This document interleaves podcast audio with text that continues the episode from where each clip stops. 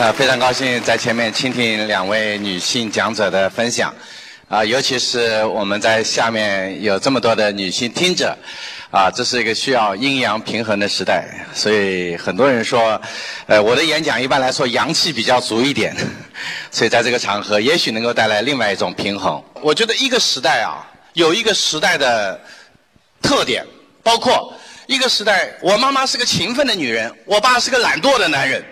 他们是天雷勾地火在一起，而且勾了很长时间。活着的时候，我听我母亲有很多的抱怨，说：“哎呀，我我伺候你爸，简直就是无期徒刑。”等到我爸不在的时候，我妈就对我们说：“我才发现，原来我伺候你爸是我的命，他不在了，我的命没有太大价值。”哎呀，我看一看，这是个受受虐狂女人呐。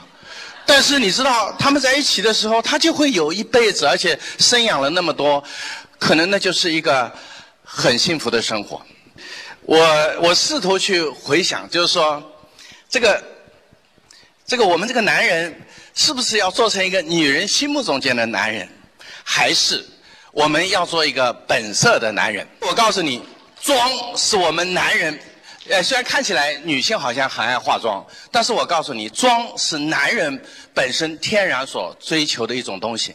因为男人一旦不装的时候，他太丑陋。我觉得。说实话，有些男性的体型很棒，但是为了把体型整成那样，他少吃好多好东西，还一天到晚受虐自己，锻炼好多，对不对？其实那是另外一种装，他费了很大的劲要把它整成那样。我们男人稍微有一点点成功，一不小心肚子就挺了，一不小心头发就秃了，一不小心，你明白吗？他一不小心他就变成另外一种，然后他必须装其他的部分。我跟你讲讲我装的历史，其实呢。我今天特地穿了一身藏青的西装到你们这个现场，因为在十年以前，我基本上就是一只藏青色的老鼠，因为我所有的西装都是藏青色的，以至于虽然我知道我今天换了一件新西装，但是其他人看我的时候是看不出来的，还老说这个袁老师为什么老不换衣服呢？因为其实我是换的，因为我有四五套藏青色的西服。我每年也还买两套新的藏青色的西服，但是在我看来，我觉得藏青色就够了，因为只要是新的西服那就够了。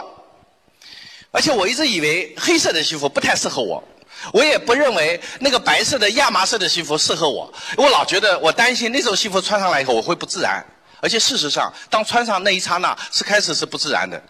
十年以前，我的人生开始变化，因为要做主持人，所以呢，有一位女性。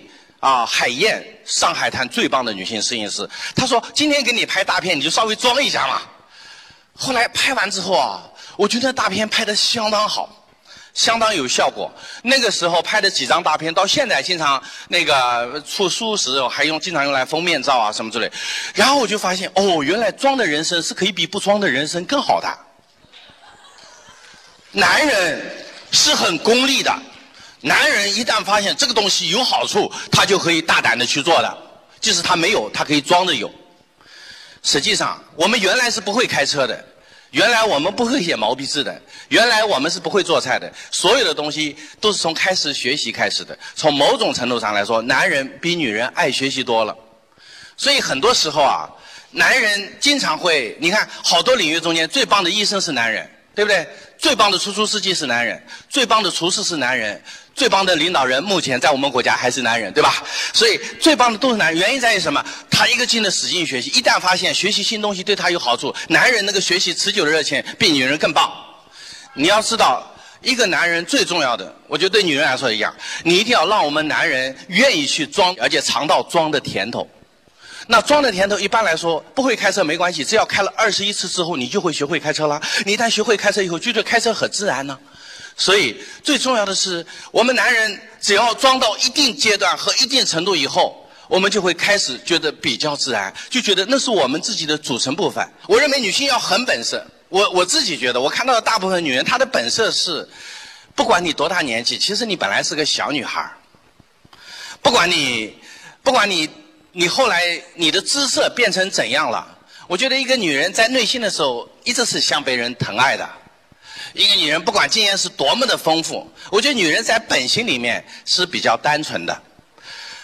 当一个女人把你原来有的、你不需要装的部分，你原来有的发挥出来，我觉得那是能够感动男人的。所以，我是觉得，女人既不应该做女强人，也不应该做强女人。女人就应该做女人。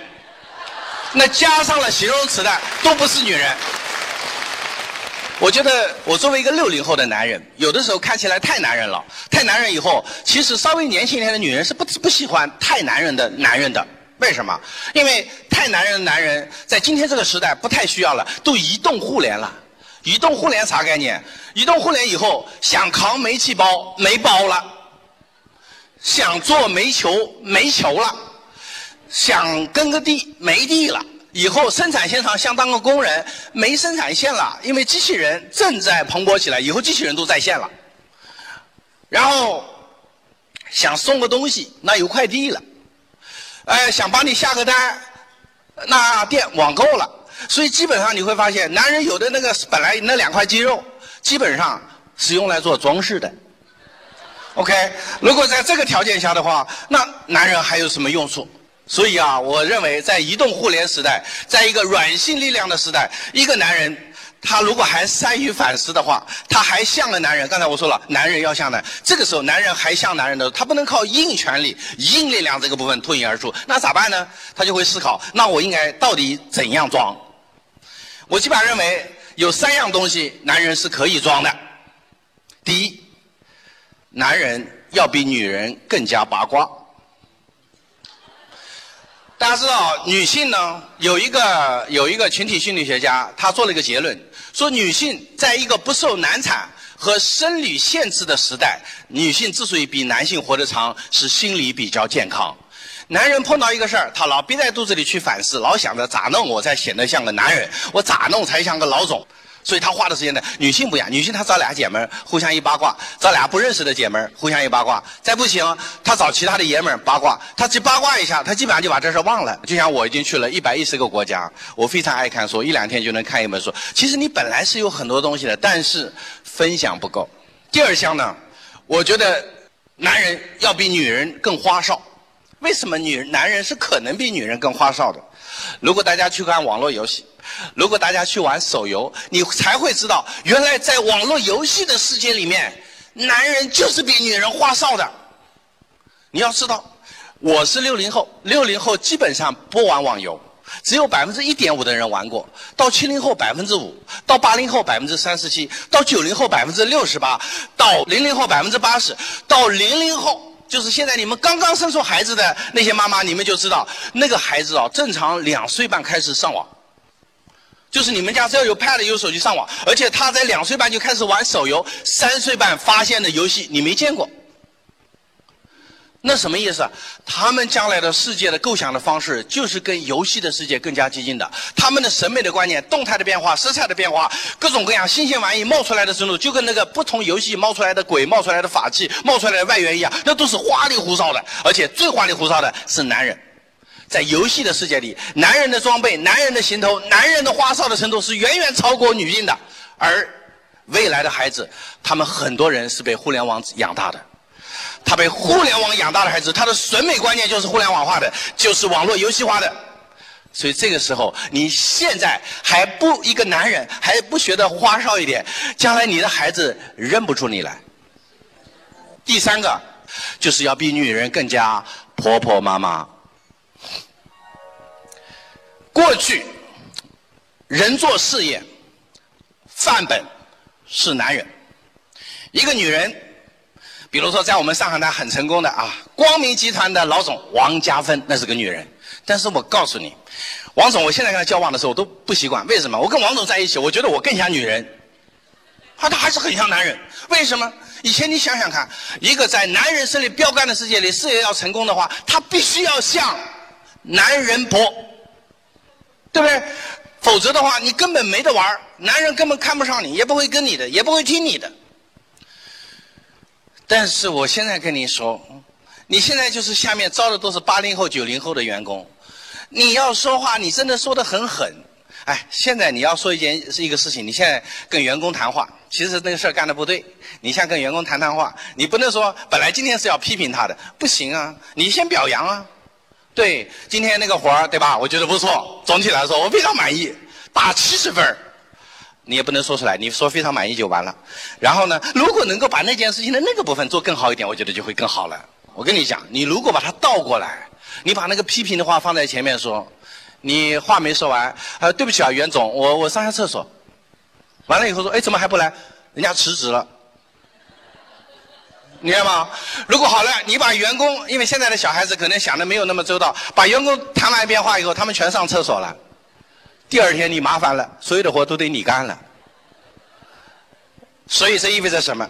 意味着今天我们对每一个员工，你真的要想干一个团队，真要把这个事干起来，真要跟很多人在一起团队操作，得容忍，得讲究方法，得婆婆妈妈。所以，如果说以前我们说一个女人要做成事业，要像男人婆；以后一个男人要做成事业，就应该要像孩儿他妈。所以，我觉得这就是一个时代的变化。所以呢，叫做历史这个形势啊，它就是浩浩荡荡，胜之者昌，逆之者亡。我们男人呢是善于反思的人类品种，然后我们看看说哦，大事是这样，然后呢，我们又属于比较功利的，然后我们又属于啊愿意在功利中间不断去装的，然后呢，开始装的时候虽然不习惯，到后来装装就习惯的，然后在装习惯之后，然后大家在看着我们这样的男人的时候，就会发现哎，感觉好多了。事实上，如果一个男人如果能够在外面在大的事业方面都会很装的话，我们再反过来，到了家里面，女人应该对什么男人？我个人啊，不认为简单的回来以后都对男人很 nice。我觉得在某种程度上来说，一个男人他本来就是人格有点分裂的，他最 nature 的部分是应该对着他最亲密的人。他可以在领导面前，一个男人可以拍更多的马屁。一个男人可能会装更多的东西，我当然唯一不愿可能愿意不装的地方，是在生活中间面对他爱人的时候。所以在这个意义上来说，人本身不可能被教化。十五岁以后，人格和价值观都定型了。站在我做离婚律师和以前做法庭实法院实习的感受来说，婚姻和情感生活最重要的。症结是一方想改变另外一方。假假定你们本来就不是天作之合，本来就不是很好的般配，谁要想改另外一方，那都是不可能的。所以从这个角度来说，男人会在基于自反思的基础上，他在社会上会自然的装，但是他在他自然的关系中间、情感的关系中间，并不希望那么的装。因此呢。我觉得还是需要有更多的男人和女人一起互相沟通的场合，在那样的场合中间，如果你年龄更小的话，人们应该追寻到更加匹配的伙伴，不一定是天作之合，不一定是在我们看起来那个美轮美奂的作之合。我自己在这个中学的时候，后面就是一对工人夫妻，他们几乎天天晚上吵架。以至于有的时候我实在听不下去，作为一个十几岁的中学生，敲他们家的门，就跟他们说：“叔，你们可不可以不吵架？”然后那叔叔说：“咋的？我忙着吵架呢，没空理你小屁孩子。”我说：“你不能打，你不能打阿姨。”那阿姨出来说：“小孩子滚一边去！我老公打我，干你啥事儿？”所以啊。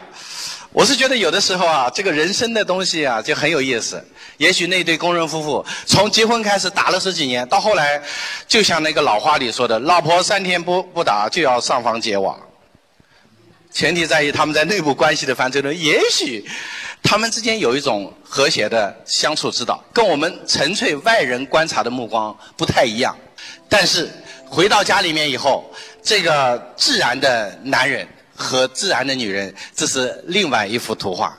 这幅图画不需要效仿任何一个模范。我觉得这幅图画最重要的是大家互相的不断的磨合，粗粗的有一个匹配，把那个匹配整得再好一些。世界上有喜欢睡懒觉的，你最好找到另外一个爱睡懒觉的。零点是一个做数据调查出身的，所以最后我结尾的时候，我们以一个一千对幸福夫妻的调查结果作为我的结尾。我们有一千对幸福夫妻的调查，这是随机选出来的。我们问这个一千对都是觉得生活很幸福的。我们来问说，为什么你们生活幸福呢？最后我们发现，其实一个很重要的因素，百分之七十九的幸福夫妻就是因为他们两个相似。老公爱搓麻将，老婆也爱搓麻将，两个人说的梦话，一个说出饼，另外一个说饿了。明白吗？这就叫幸福。两口子都是爱睡懒觉的。一个说今儿周末，我十二点起吧。另外一个说十二点太早了，两点行不？行啊。然后起来以后，咱吃饭上哪去？叫一外卖得了。他们也挺幸福。两口子都是工作狂。晚上零点还没回家，老公说：“媳妇儿，我今儿可能还得晚点回家。”那媳妇说：“没事儿，我也没回家呢。那孩子谁管？没事儿，我已经找俩保那个保姆二号已经报道了，也挺幸福。所以，我觉得这就是因为那句老话，就是鱼找鱼，虾找虾，泥鳅专找癞蛤蟆。世界上没有什么高低之分，关键在于匹配。